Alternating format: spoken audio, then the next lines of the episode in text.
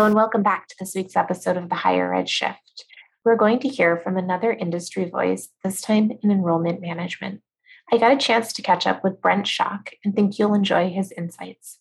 As Vice President for Enrollment Management and Student Success at Miami University in Oxford, Ohio, he provides leadership to the offices of admissions, bursar, student success, student financial assistance, and the one-stop shop. In addition to ensuring compliance with awarding of federal, state, and university aid programs, he works closely with senior leadership to ensure that enrollment and student persistence goals for the university are met. Brent began his career in Miami's financial aid office in nineteen ninety-two and served as a counselor, assistant director for student employment, and an associate and senior associate director of systems prior to his current role. Brent and I talk about the important role that financial aid plays in maintaining enrollment and outcome goals for the university. We also discuss his transition from financial aid to enrollment management, how the university has empowered employees to help students facing challenges via the Disney Model, and the tactical approaches that Miami University has implemented to ensure there is less friction in the financing process. Please join us in our conversation now.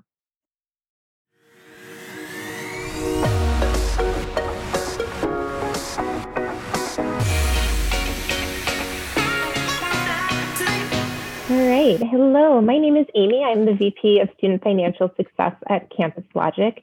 And today we're taking a couple of minutes to sit down and chat with Brent Shock, who's the Vice President of Enrollment Management and Student Success at Miami University in Oxford, Ohio. Thanks for making time today, Brent. My pleasure. It's great to be with you. Cool. At Campus Logic, we just love to connect with others that are impacting higher education, financial aid, and are passionate about they do, what they do. Um, you have an incredibly long, I don't want to say incredibly long, you have a tenured career at a singular university, which is pretty unique um, in, in helping students navigate their college journey. Can you tell us a bit about your background? I uh, started in the financial aid profession in uh, September of nineteen ninety-two. When I was hired on in the financial aid office as a temporary employee. And I was hired to back uh, to do processing of uh, a backlog of federal Pell grants. And uh, this is back before computers and uh, back before um, you uh, the FAFSA, actually. And I had to circle in or bubble in Pell amounts on the paper student aid report and ship those to the U S Department of Education. And that three-week stint turned into nearly thirty years. I've had the opportunity uh, throughout my career at Miami to do a variety of different uh, uh, positions within the financial aid office. I was a, initially hired as a, as a financial aid counselor and then moved into um, the systems area of the office where I, I worked on a team of people to implement the uh, direct lending program. We were a year two school Uh, we, when we implemented uh, direct lending, and then eventually hung around long enough to uh, implement the Banner system, and then uh, eventually uh, became interim director, uh, then director, and, and now I serve, as you said, the Vice President of Enrollment Management and Student Success at Miami. So I've done a little bit of it all in, in financial aid. Along the way, I've spent some time on, on retention and graduation uh, initiatives at our university, and now I oversee the enrollment management to career career outcomes at, at our university. You know, given given the amount of time and the changes that you've been in the industry, do you miss hand calcing Pell and E F Cs? You know, um, we make we actually make our staff do a hand calculation once a year, just because I think it's really important to see the to see the formula. And actually, the most interesting thing I we ever did was take the hand calculation to um, our admissions folks and show them how it works. And uh, so. Um, no, I don't. I don't miss it uh, because I'm never right. I have to check uh, my work all the way through. But um, it's it's it's interesting nonetheless. The changes have, there have been lots of changes over the years, of course. There have been, and you know, it's always what is what is old is new again, right? Like people people are kind of in awe of the student aid index, right? Moving from the E F C to the student aid index, and I'm like, that's what it was before. Yes, that's right. No change. We've been here before. Yeah, that's um, right. It's interesting when you kind of hit that threshold in the industry where you where you start to realize, oh wait, I've seen this before. Yes, and and and scary because if it didn't work before and the ideas come back around, you're like, I don't know about this. So Th- that is a whole other discussion. You know, so when I hear you talking about kind of your trajectory, um, it's not that common for us to see people move from an aid administrator into a senior enrollment position. How did that kind of happen for you? And, and what advice do you have for those who may be considering a similar path? So it didn't, it wasn't, uh, certainly, uh, just like financial aid, no one sets out in financial aid to stay, to become a director of financial aid or even totally. to work in financial aid. And almost everyone, almost everyone falls into financial aid in some way, shape, or form. And, and we joke in our office that it's the black hole, that once you fall in, you, it's like light, you don't come back out. Um, so we, um, you know, I, it was a bit organic. Um, I had had the opportunity, um, to see Miami's transformation up front. We went from, you know, very much a siloed admissions, financial aid, office and operations to enrollment management that grew from uh, admissions and financial aid and registrar to include uh, student success efforts and uh, career um, and um, other offices, bursar's office actually, which is a little unusual. And so I'd had, I'd had the opportunity to witness that um, that change. And I saw the, uh, up, up front, I saw the impact that it had on the university when you start to bring together those services and you put them together in a way that is focused on not only the student experience coming in and recruiting them in, but their student, student experience while they're on campus and then preparing them and getting them out the door uh, in graduation. So that, I think, was the first part of it.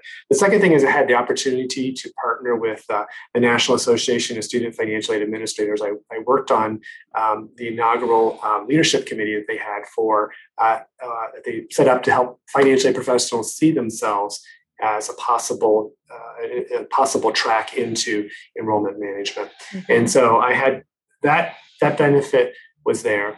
And then you, um, you hang around a place long enough and eventually opportunities come your way. And that's really, really what happened here. I'm not sure I would have gone out looking for an enrollment management position, uh, but this one opened up and I was asked to consider it by our leadership here at Miami, and I did.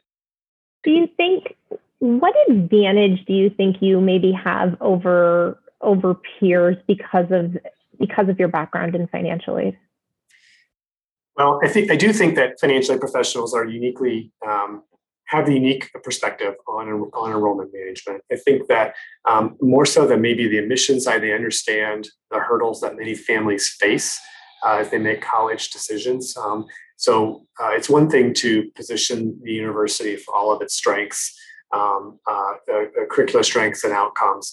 It's another to also um, be part of that and also working oftentimes with families one-on-one as they work to figure out a way to pay for to pay for our college, and ultimately having the uh, difficult conversations sometimes that say, you know, you're this is the best place for you, but financially this may not be the best place for you. You know, academically you're well suited, you can you can survive and thrive here, but financially it may not be. And so I think that perspective helps sort of keep keep you a little keep you a little bit grounded. I think that um, I think that the necessary skills today for an enrollment manager, which include lots of budgeting and a deep understanding of net tuition revenue and the value of education, uh, which we financial aid offices have really been equipped to have that conversation because it becomes so important as they think about uh, loans and other other uh, types of financial aid. Also help uh, help position you uh, for for future growth in enrollment management enrollment management um, uh, field. Yeah, you know, I think that's, I, I think what you said really, really struck a chord with me, right? Because one of, one of the things that a lot of aid administrators and aid offices in general struggle with is being granted the ability or the authority to have those conversations about, you know, the, the financial fit or the financial match of, of a student to an institution. Um, so how do you kind of go about explaining to the other constituents at the university how important it is to have those conversations? I think first and foremost, you have to um, you have to explain it uh, one, a couple of ways. One, I think if the student is going to struggle in the first year financially, then obviously they're going to struggle all four years. And that, that becomes a retention risk or retention issue. And no one on, on any campus feels good about students graduating with uh, high levels of debt. Um, and as you know, in your work, uh, that there's not a lot that financial aid offices can do to control student borrowing. We can inform, we can counsel, but we can't obviously deny or uh, keep keep uh, people from borrowing. And so I, I think those two facets kind of help frame that frame that issue a little bit for for um, upper management. You know that uh, in this culture right now, in this higher ed culture, in which I would say that there's lots of uh, media scrutiny on uh, the return on investment, and we're we're having to we've I think that higher ed has in some ways lost or ceded the argument to the easy immediate story, which asks the question, is, is college worth it anymore? And the answer is, it is, absolutely it is. But we've sort of lost the ability, I think we're getting better, but for a while we lost the ability to say, yes, we are, and here's why. And so I think those are all important factors when you think about that conversation. And it's, I think that uh, at most institutions, when you frame it like that and you say, look, this is the short term and the long term, Uh, outcome possibilities, I think it's an easy win to be able to get to that point where you can have those conversations. And now it's another thing to be able to get staff on the on board and train them well to, to be sensitive in how you say that. And I'll be honest and say that I've had plenty of those conversations with families over the years, and they almost all end up enrolling. Uh, they don't often, it's very tough to, you know, see see that for themselves in many cases. But nonetheless, I think it's important to have, and it only lends, lends uh, credence and credibility to to our institutions and to higher ed in general. Yeah, no, I think that's, that's really true. And to your point, right, like, uh, so we know that fifty percent of students drop out due to financial reasons, yet often when we talk about student success, it's really, it's viewed and it's invested from an academic lens. Mm-hmm. Right. And so, but I think there's there's so many wraparound services that are focused on academics. And, and I know you guys have done, you talk about kind of pulling all of these departments, including bursars, together under mm-hmm. under one umbrella. Um, so how do we, how do other colleges do a better job in bringing the financing discussion and the, the financial difficulties that students face into the student success, the broader student success narrative and initiative?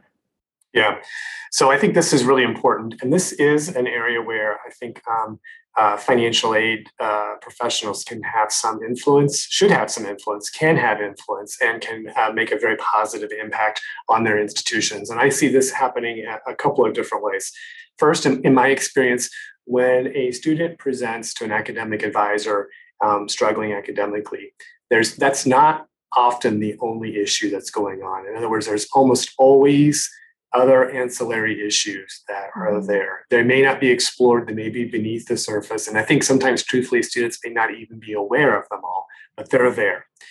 And um, if if we're doing our jobs, um, and if academic advisors are doing their jobs, they'll uncover some of that. And what we find is that what, what we often find being uncovered is that there is um, sometimes Uh, health issue, um, maybe it's uh, physical or mental um, health. It could also, uh, but oftentimes there's it's a, it can also be a financial issue, and um, and so what goes what oftentimes goes from a um, I'm not doing well in course X Y Z becomes I'm not doing well in course X Y Z because I couldn't get the book in time, or or I'm worried about next semester, or even in rare cases but not uncommon. You know, I'm I have some uh, food insecurity, or I have some housing insecurity. And so one of the things that we did at Miami five or six years ago um, is develop what we call the Student Success Office. And it's designed not to take the place of the professional academic advisor, but rather supplement that. And that office has become, I, I call it sort of an ombudsman to the rest of campus. And we um, have the ability, professors have the ability to a route, a form to either the Dean of Students or to the Student Success Office that says, I have a concern about student X Y Z. And maybe it's financial, maybe it's academic, maybe it's um, physical or emotional. Um, but we have the, they have the ability to, to do that. And then on top of that, this office is sort of a hub. The Student Success Office is sort of a hub around the bursar, the one-stop, the financial aid around academic advising. And they are really well positioned to try to meet the needs of Uh, students, even if they can't do them themselves, they are there to get the student into that next level of care or next triage, if you will. And so one of the things that I think can happen for financial aid professionals is that they can really uh, work to arm that person or those persons to be ready to handle those questions, either with some training.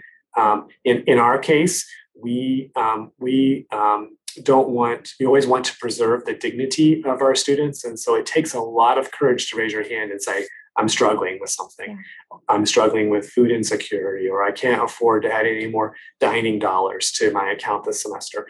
And so those folks actually have the ability, uh, in some cases, to fix those issues on the spot. I, I like it. I liken it to Walt Disney World, where their um, their cast members, when they see a student, uh, they see a young child drop an ice cream cone, any cast member can go to the next. Go up to one of the eateries and say, I saw this, they'll get a new ice cream cone and take it and give it to the family. They don't have to ask, they don't have to get permission. And so our Student Success Center can add dining points to people that come out of a central fund. Um, they have the ability to award some small book grants if they need. Um, of course, there are issues about, you know, auditing and making sure that all goes well. We, we handle that all on the back end. But it's really important that those folks, those frontline folks, even if you don't have a one-stop, even if you don't have this, if you're sitting in the financial aid office, I would say it's really important that your frontline folks have the ability to do a quick swat at those immediate needs as they present themselves uh, in order to move quickly and um, and preserve the dignity of our students. Yeah, I think I think that's really great. And and I mean, what you're describing to me is an institution that very thoughtfully has identified some tools and some resources that truly empower those individuals um, to to make a difference and an impact immediately on the student's life. Because you're right, it's it's it's it's hard for any of us to um, let someone know that we're we're facing mm-hmm. financial difficulties. Right. And and sometimes just the nature of the financial aid process feels like people are digging into your your personal and your financial life. Right. And and so I, I like that approach around um, retaining dignity for the students who are asking for that help. I like that. Um, so when we talk about financing the the the program kind of more on on the front end, it's just it's so stressful. You know, I know that you were were a, a first generation student as as well, and and kind of have a, a personal story as well about how difficult that process can be. What's like the single most important thing that we can do to make the financing journey better for students, so that we stop yes. having like these horror stories generationally now about how bad the financing process is? Yeah, well. Uh, that's that's uh, that's a, a big question. So let me see if I can give you give you a couple. If I could solve that problem, uh, no. Let me give you let, let me give you a couple of, of uh, quick thoughts that I that I have on that. Um, I think I think first, um, uh, I'll speak to the I'll speak to uh, financial aid directors or people that are interested in moving up in, in the financial aid profession. I, I think that it's tough in this uh, in this line of work to maintain uh, a freshness about your answers. Right, so we. It might be the fiftieth time today that you've had to explain the expected family contribution to somebody, or that you have to explain, you know, you can borrow this amount uh, in your first year and this amount in the second year. Um, but for everyone that we're talking to, it's the first time they heard it, and they've heard it more than likely. And so coming at it with that um, uh, compassion is important. And I think as managers in financial aid office, to the extent, and I, I know resources are tight, but to the extent that we're able, we need to think about ways that we can shift our staff and move our staff around so that they're, for those people that are in the front lines or have a break and they can have some time to recharge and do something that they find professionally rewarding. I think that's actually important. I think that I think that's important. So making sure that mm-hmm. we don't become, the message that we're trying to deliver doesn't get lost in the way that, that we that we um, that we deliver it. I still f- see that in many cases we're having to overcome some misconceptions about about uh, about financial aid. You know, we've uh, when I started. Uh, in nineteen ninety-two, people couldn't borrow enough. They they loved, they wanted the extra refund to pay for their housing. And now the shift has been, I don't want to borrow. I don't want to borrow. And so we've actually shifted our tact and say, look, we agree that borrowing um, is not ideal, but it's important. And we've had a time or two with students where we've had to sit down and say, you know, if you borrowed this and cut out, cut back on your work, you could take a few more credit hours, graduate earlier. And it's actually going to speed your time to degree, which will actually increase your earning power, which will actually probably bring you out ahead financially in the end, yeah. than slowing down. And so it's it's a nuance it's a nuanced message today more than more than uh, more than ever before, I think. Uh, so I think that's sort of that is sort of uh, number two. And then I think number three is that um, you know institutions have to be willing to uh, understand, and I think many institutions do now, that their students are coming and, and parents are coming at them that are they're less financially savvy than I think many parents and students have been in the past. And like every other institution, we see students that don't understand basic terms. Um, I'm not even sure. I'm not even sure that for many students, balancing a checkbook is a thing anymore because it's all online. But there's still a balancing thing that you have to do. And so, you know, standing up some resources, working with student life or student affairs on your campus to provide some financial um, education, financial literacy, I think is also important. Yeah, you touched on so much in there that I love, but let's talk a little bit about kind of the misconceptions, right? So I'm a former former aid administrator myself, and we all know that financial aid has lots of rules that we need to follow, from the federal government to the state to our creditor to, you know, our sports regulations.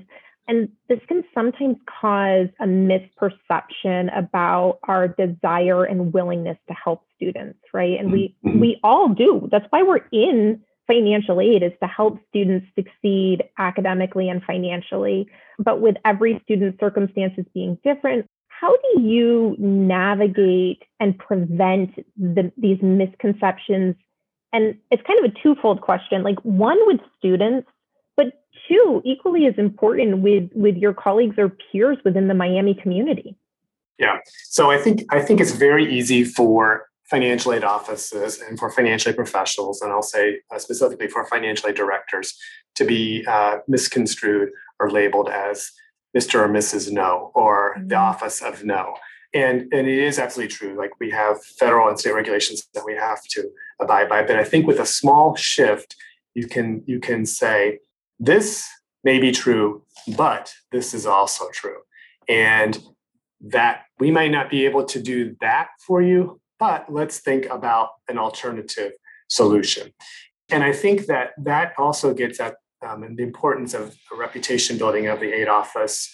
You know, largely will fall to the director and the leadership of the office, but building the reputation to the campus community is important. If you are seen as an office that takes time with students and listens to them, and if you if you are fortunate enough that you convince your administration to set aside some funds for some emergency assistance, you can quickly, within a short period of time, change the reputation within the administration that you are there to support and help and uh, meet the students' needs. And so that when you have to say no, because when the request is so egregious, Um, we, we see we do see those every year, obviously, from students or parents, when it's just not possible, the request or the demand that they're making is not possible.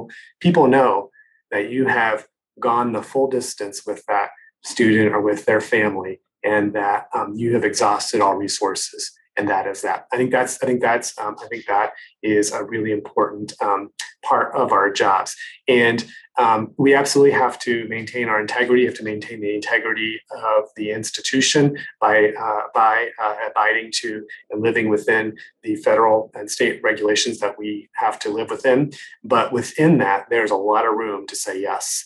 And I would encourage aid administrators and professionals to look for the opportunities to say yes and change your perception, and it's a whole lot more fun.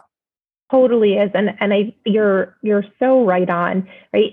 What people sometimes miss is the power in understanding the regulations really well isn't the power to say no, but it's to understand them well enough to be able to find the gray and to find a way to say yes. So, so I think that's that's totally true. Let's talk about your the the university graduation rate for for a minute. Um, mm-hmm. Incredibly impressive at eighty-two point two percent. Mm-hmm. Um, it tells me, you know, obviously you guys are succeeding at so many things, but given the number of students that we see drop out each year for financial challenges, you guys have gotten in front of this, and I know you've, you've talked a little bit about those success advocates. Um, in addition to that, is there something else that you guys are just doing differently than others? I would say the answer is no, but I would say that we work really hard to be consistent at what we're doing.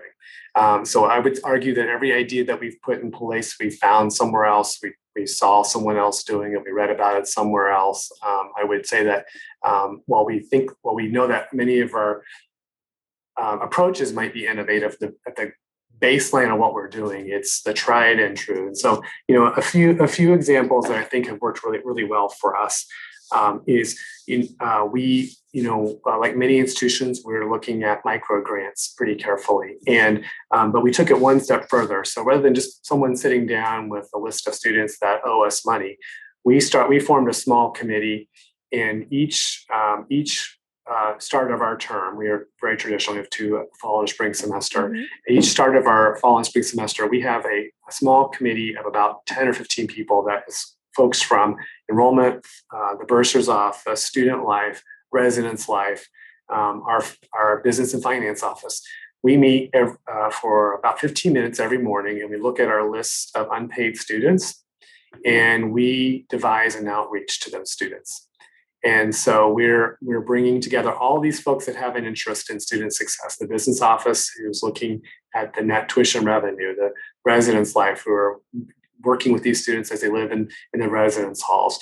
Um, our bursar's office, who is you know the ones making the calls or emailing, um, registrar, financial aid, uh, one stop. We're all at the table together, and we spend fifteen minutes to half an hour Um, Monday through Friday for the first two weeks of the term, doing nothing but strategizing. And we now, now we're to the point now where we have our strategy sort of outlined, but now we're coming in and we're tweaking it.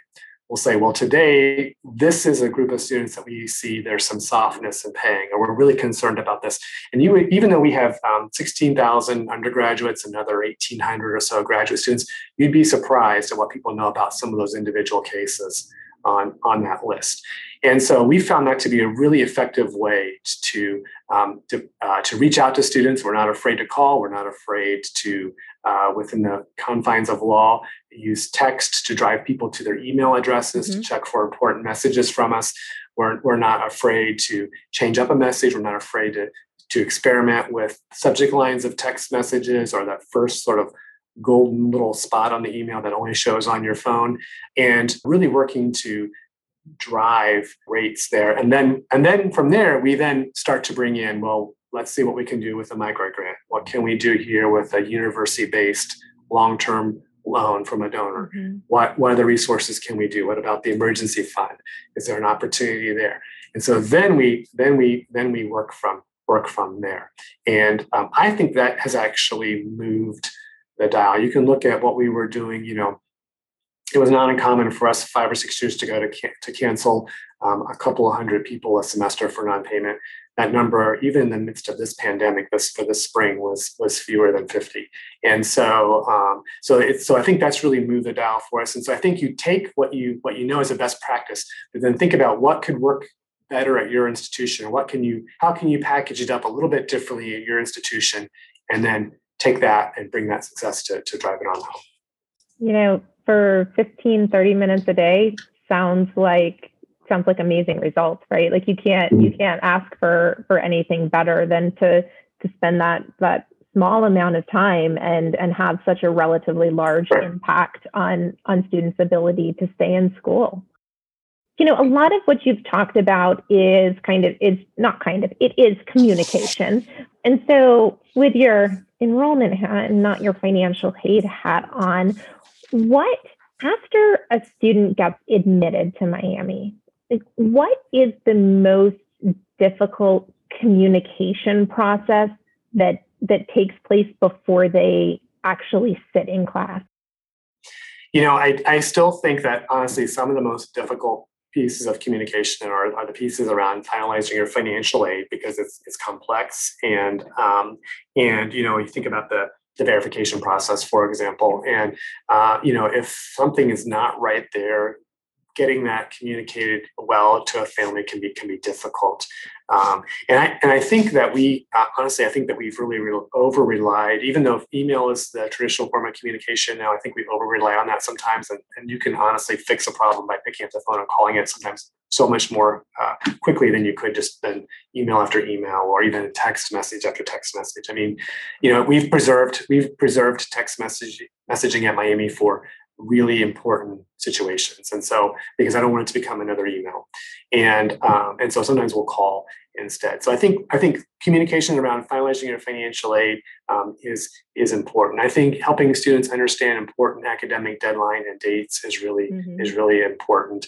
And there's a lot of good literature on, out there about ways that you can increase your message uptake by by by uh, fussing with your subject line or the first few sentences of uh, of an email. And if you've not looked for those, you know, I would really encourage folks to do that. It can, that I think, can can change the game. Those are two that come to mind. Bills are another one as well. Uh, you know, families' finances are all over the place. There's a lot going on. We, it's, you know, we uh, higher ed is still unusual in that we're asking people to, to pay, you know, a large chunk of change twice a year within a window of about four to six weeks, even though they know it's coming. It's not still not in front of them until, you know, orientation is over and classes begin, you know, four or six weeks later. So that part is still really hard, I think, as well. Um, but there are ways to, to move that forward with the right with the right messaging, I think. Obviously, I totally agree with you, right? Like the reality doesn't sit in until the bill is in someone's hands for some mm-hmm. reason, no matter how many times we have those conversations. And your your advice around communication is is so important, I think, for aid administrators to hear, right? Because if, if we're the ones sending out those communications, verification, award notices, right? Like there there needs to be a little professional development there about good marketing, if you will, marketing type strategies, right? Know what's above the fold, know what's below the fold, mm-hmm. what what subject line is is actually getting someone to open my my email um, mm-hmm. and not just not just pass by. Um, and and those are those are really good things for us to consider in the industry to to better impact or have better impact on on student next steps. You could have a magic wand and like fix the student aid system. Like what's your, what's your aspirational wish for, for student aid? How would you like to see it evolve uh, in the coming years?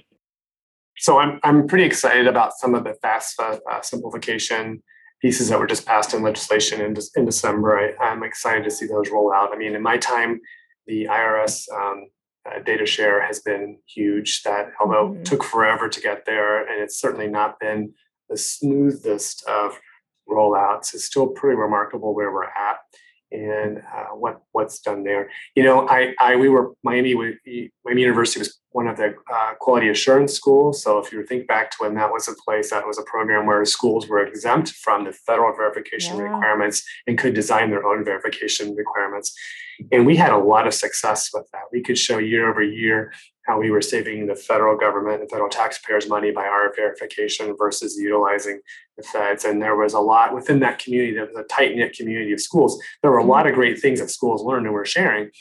And the idea was that they would be shared back with the Department of Ed, but when they did away with that and uh, brought verification back for everybody, it was like they didn't learn anything from all the years that we were there. And so that was a step backwards and really disappointment. There are a lot of things that you could do there, including, um, you know, saying, I'm not going to verify this group of students, like, for example, auto zero E F Cs, because it just mm-hmm. doesn't matter, doesn't move the dial. So there's yeah. there's opportunity there for the feds to make some differences. I, I think I think more broadly than that, I think moving Pell to a, a true entitlement piece where it's funded uh, one hundred percent um uh every every year um would be would be would be huge. I think that would take some of the pressure off of uh, off of the uh, uh, uh congressional action that has to happen every year.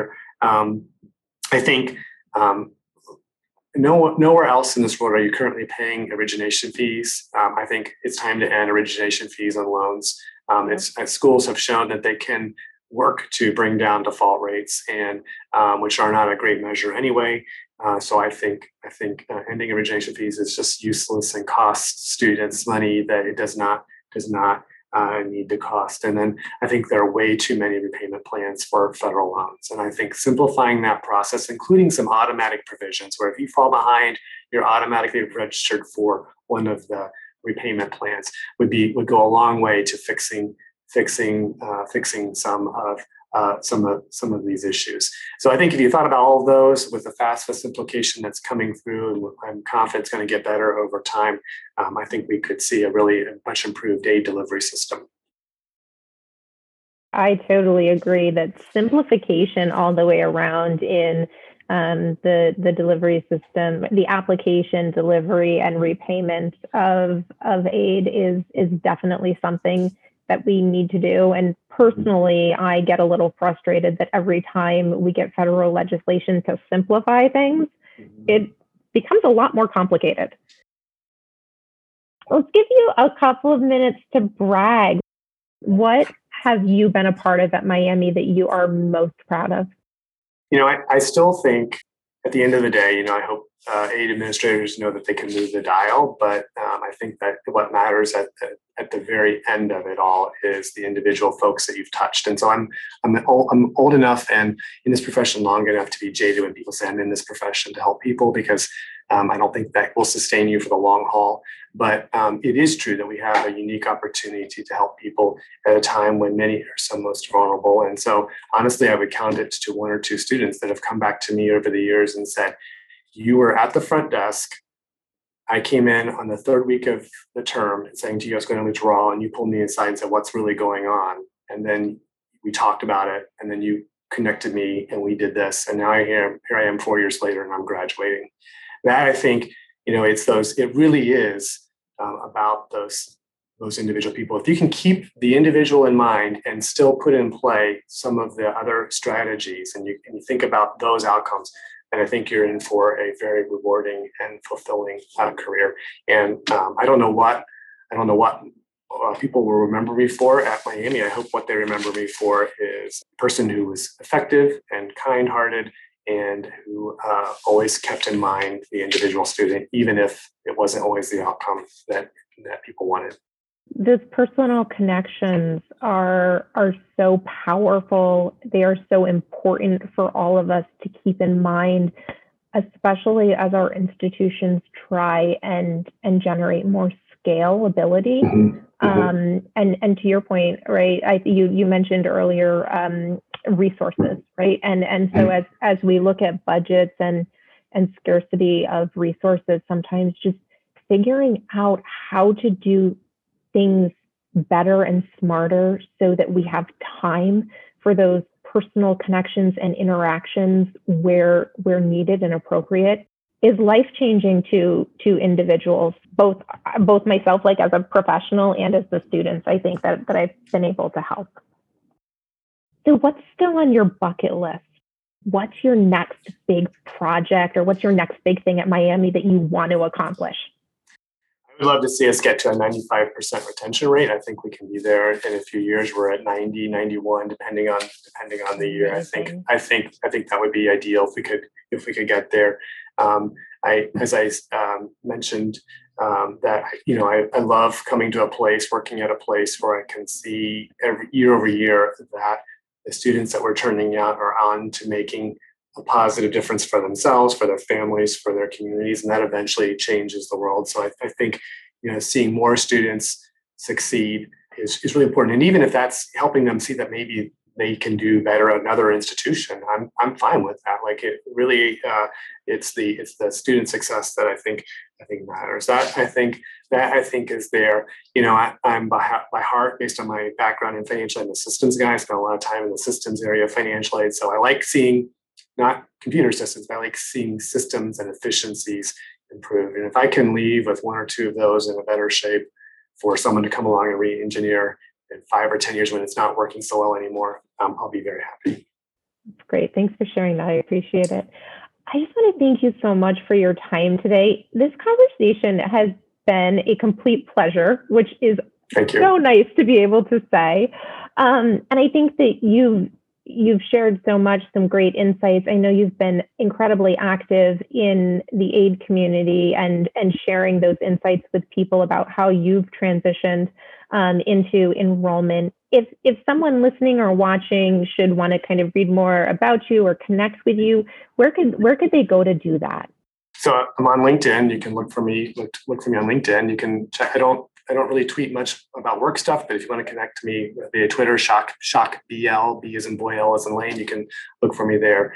Um, or you can uh, search uh, Miami University and, and you'll see my information. You can contact contact me via phone or email there as well. Perfect. Thank you so much. Again, thank you for your time. It, this was really a pleasure. Yes, thank you so much.